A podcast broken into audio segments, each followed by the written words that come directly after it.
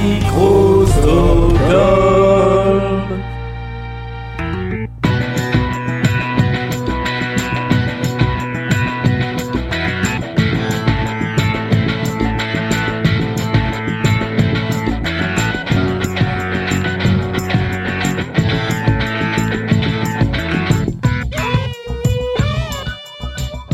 Bienvenue dans Bulle l'émission qui fait pétiller l'art contemporain et son 73e épisode. Aujourd'hui, je suis ravi de vous retrouver alors que ça y est, les musées, les galeries, les lieux d'art ont enfin rouvert leurs portes depuis une dizaine de jours désormais et que l'on peut retourner voir des expos, faire des vernissages, rencontrer des artistes, euh, des médiateurs et des médiatrices culturelles, euh, découvrir de nouvelles créations. Bref, on peut désormais à nouveau faire tout ça et on va en profiter, on va vous en faire profiter dans Bulle d'Art tout au long de cette fin de printemps et de cet été.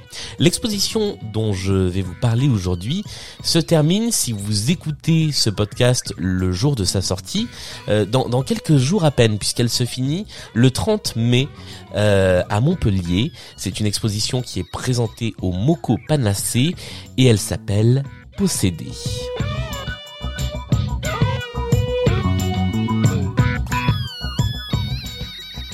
Alors avant de vous euh, parler de l'exposition en elle-même, je fais un tout petit rappel sur ce qu'est euh, le Moco Panacé. On a déjà parlé du Moco qui est Montpellier contemporain dans un épisode de Bulldar il y a, il y a quelques temps de cela, euh, puisque c'était la nouvelle institution d'art contemporain de Montpellier qui a ouvert il y a, il y a un petit peu plus de, de, deux ans ou un petit peu moins de deux ans, qui se compose de trois lieux, l'école des beaux-arts, un lieu d'exposition qui s'appelle l'hôtel des, des collections, et puis un lieu qui existait déjà avant, qui était un centre d'art contemporain, qui est resté un centre d'art et qui s'appelle la Panacée, qui est donc devenu le Moco Panacée. Là où l'hôtel des collections présente des artistes plutôt implantés, des œuvres euh, reconnues, voire très très connu. Et l'exposition qui prend fin d'ailleurs ce, ce 30 mai également à l'hôtel des collections est assez fascinante et remplie de, de chefs-d'œuvre d'artistes comme euh, Cindy Sherman ou Damien Hirst. Donc vraiment de très euh, grands artistes internationalement reconnus. Et bien à côté de ça la panacée va plus explorer les champs actuels de l'art contemporain va plus mettre en confrontation des artistes déjà reconnu avec des artistes très jeunes, émergents, souvent qui sortent de l'école des beaux-arts de Montpellier euh, ou d'autres écoles. En tout cas, on a une confrontation de très jeunes artistes avec des artistes un peu plus implantés autour de thématiques euh, très fortes et très actuelles. Et l'exposition possédée, vous allez voir, je vais vous en parler, elle est vraiment dans, cette actualité de ce qu'on peut retrouver dans le champ non seulement de l'art contemporain, mais aussi dans le champ euh, de la société. Ce qui m'intéresse avec cette exposition et ce que j'avais envie de vous raconter, c'est comment je suis passé de la peur à la fascination. Euh, cette exposition a une particularité, c'est qu'elle est extrêmement scénographiée. Elle est faite pour parler des rapports entre l'ésotérisme et l'art contemporain. Donc l'ésotérisme, ça regroupe énormément de choses. C'est le fait d'être médium, euh, la magie, l'alchimie, le spiritisme, euh, la, sorcellerie, voilà, toutes ces choses-là font partie de l'occulte et cette exposition explore la façon dont l'occulte et l'art contemporain communiquent entre eux. L'exposition, elle est euh, extrêmement scénographiée. Euh, c'est un, collectif euh, qui s'appelle Monsieur et Monsieur qui a, conçu la scénographie architecturale et qui a en fait bouché toutes les fenêtres du Moco, euh, qui est, enfin de, de, la Panacée, qui est une sorte d'ancien cloître où on a donc des fenêtres qui donnent sur les salles, qui permettent de voir ce qu'il y a dans les salles. Et là, quasiment toutes les vues sont bouchées. Donc le lieu est très obscur. Et il y a une scénographie lumière qui est conçue par un autre artiste qui s'appelle Serge Damon, euh, qui euh, transforme le lieu complètement. Je suis rentré dans l'exposition et je me suis retrouvé face à un immense papillon de verre euh, qui était une œuvre d'art, la première œuvre d'art de l'exposition, mais je ne le savais pas vraiment encore. Euh, dans cette lumière très étrange et surtout eh bien, euh, seul et avec un son très étrange, un son, le son d'un diésiré qui venait d'un requiem. Je ne savais pas d'où ça venait et ça m'a fait très peur. Il faut savoir qu'il y a deux choses globalement euh, qui me font peur, c'est les papillons et les fleurs un peu euh, un peu inquiétantes de type grosses orchidées. Et vous allez voir que je n'ai pas été déçu dans, dans cette exposition. Le, le, papillon de verre en question était fait par un artiste qui s'appelle Jean-Marie Apriou. Ce qui s'est passé, c'est que j'ai quitté l'exposition. Euh, il m'arrive régulièrement d'avoir un petit peu peur dans des expositions d'art contemporain. Et bien là, je suis purement et simplement parti en disant à la personne qui s'occupait de l'accueil, je reviendrai s'il y a une visite guidée parce que seul je n'y arriverai pas. Et l'atmosphère de cette exposition est vraiment inquiétante.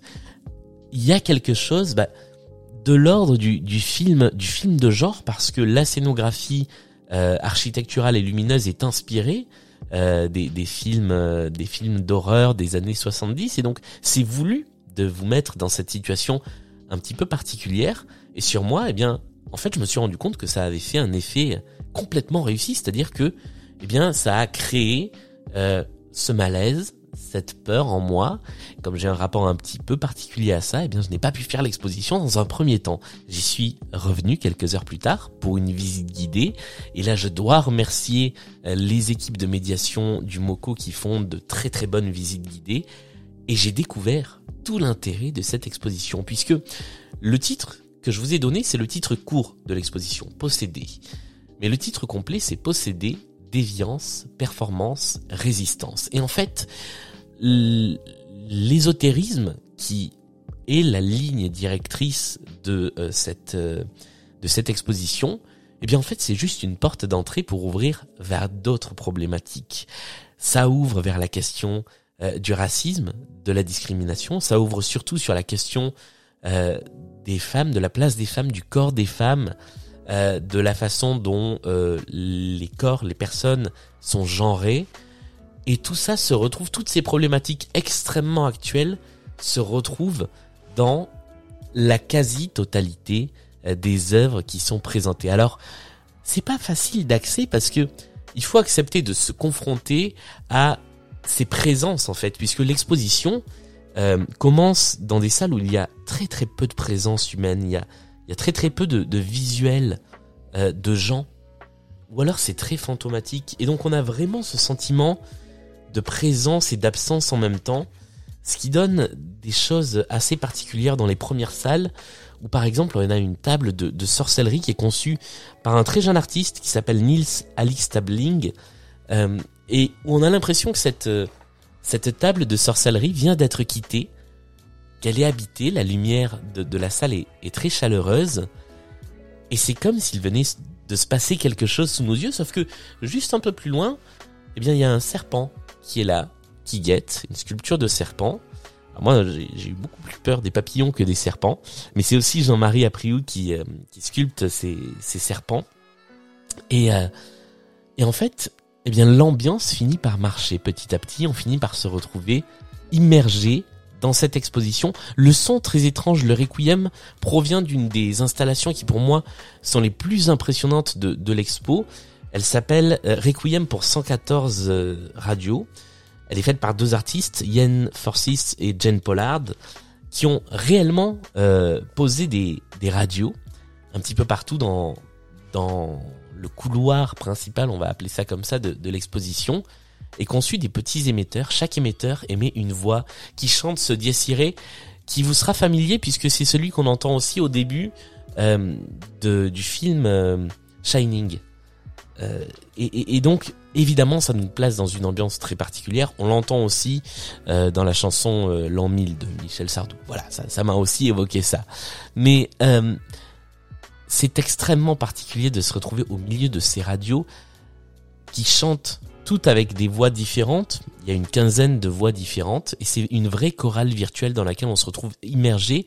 Techniquement, c'est très impressionnant aussi puisque ce sont des vrais émetteurs radio qui émettent sur des fréquences différentes et les postes de radio, eh bien, sont calés sur les fréquences euh, en question pour retranscrire les, les différentes voix.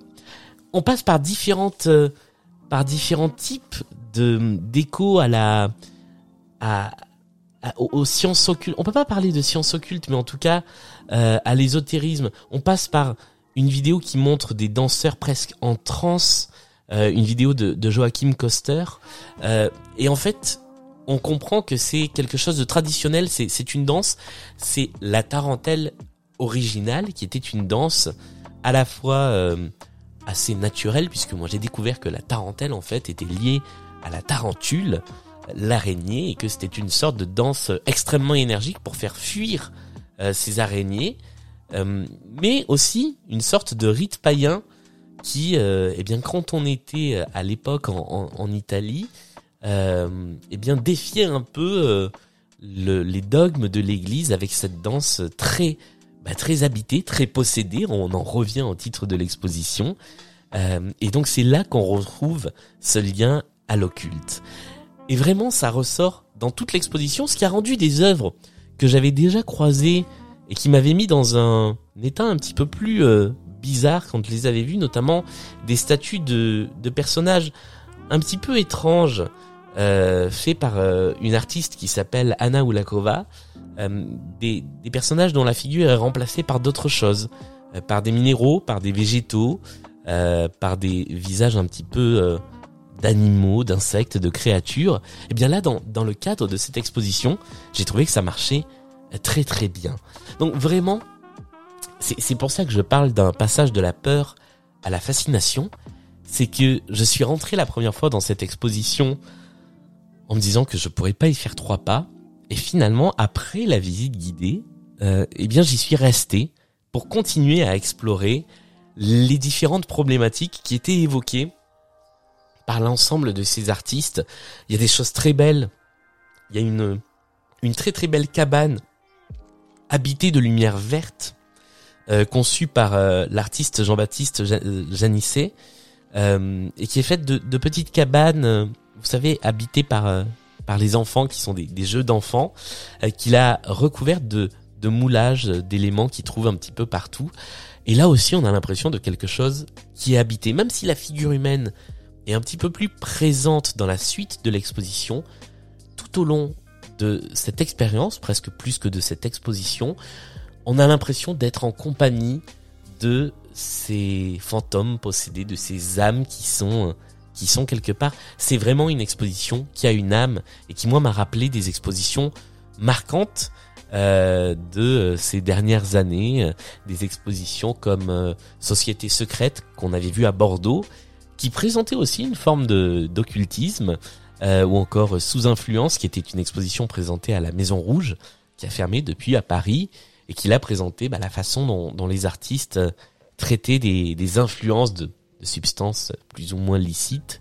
Et là aussi, il y avait quelque chose de l'ordre parfois de la transe et évidemment de, de l'ésotérisme euh, qui, qui habitait aussi cette exposition. Donc j'ai j'ai vraiment apprécié euh, cette exposition présentée à, la Panacée et je suis content à la fois d'avoir eu peur parce que c'est une sensation forte et que je trouve que l'art contemporain a ça de beau qui peut provoquer des sensations très fortes. Euh, et je suis content d'être allé au-delà de cette peur pour découvrir vraiment ce qu'était cette exposition possédée euh, à voir euh, à la panacée.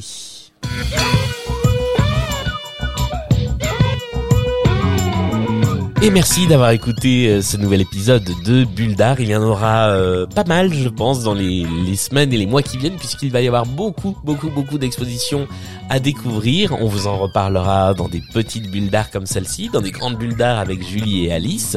Et puis, euh, eh ben, on se retrouve très vite. Allez dans les musées, allez voir des expos, allez dans les galeries. N'hésitez pas, c'est trop précieux. Je pense qu'on l'a découvert ces, derniers mois pour qu'on s'en passe. Portez-vous bien, prenez soin de vous, et on se retrouve très vite pour un nouvel épisode de Bulle